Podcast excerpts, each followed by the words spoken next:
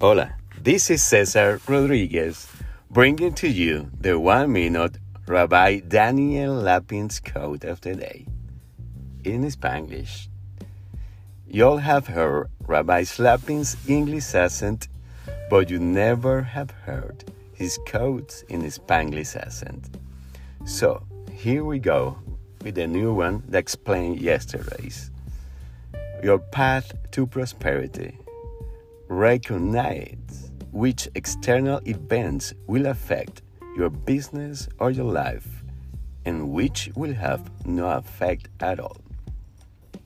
I hope this code help you focus today in the things that really matter and tomorrow we're gonna go deeper in what all this means. And of course, I wish you good health and prosperity.